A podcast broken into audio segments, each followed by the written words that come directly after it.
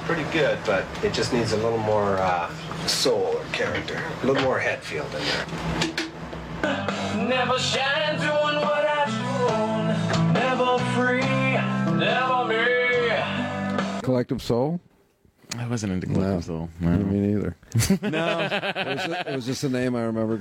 I had had that a- one song they go, yeah, yes. Yeah. yeah. Yeah. A friend of mine used to, uh, is actually my assistant up in Vancouver. He was very funny, and he, he his answering machine. It was the he w- his was like the James Hetfield answering machine. We go like uh, he go, hello, leave a message uh, after the tone, and I'll get back to you when I can. I, I don't know if this Love is, a good I don't know if Hatfield. this is true. I wish I had asked them when they were on. I heard this story about how, you know, he goes yeah yeah a lot in the songs. Yeah.